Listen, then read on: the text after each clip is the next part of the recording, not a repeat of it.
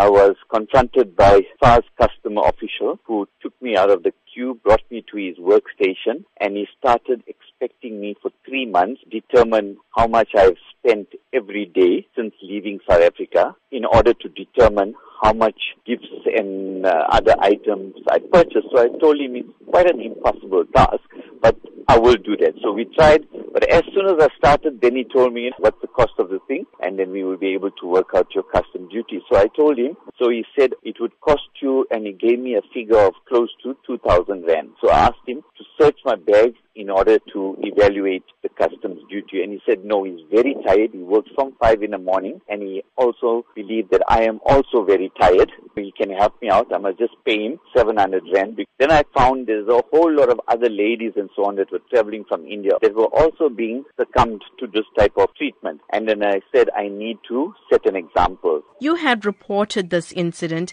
and was consequently invited to a hearing to give evidence. Tell us more about that. There was an investigation done by SARS who immediately came to my home the next day after the ordeal and they took my statement and so on and then they went to their cameras and they verified that there was a transfer of money and everything. So immediately they started investigating and the hearing was last week. The SARS customs official was released from his duty with immediate effect and also criminal charges were going to be given to him. And are you grateful to SARS for being on top of the case? Yes, I am. But you see, SARS has said that they have CCTV and they regularly watch these transfers, but they cannot do anything if there's no formal complaint. Now, because I lodged the formal complaint, they were able to take this matter to where it went. So they appealed to people that are being confronted with bribes and everything to come forward and report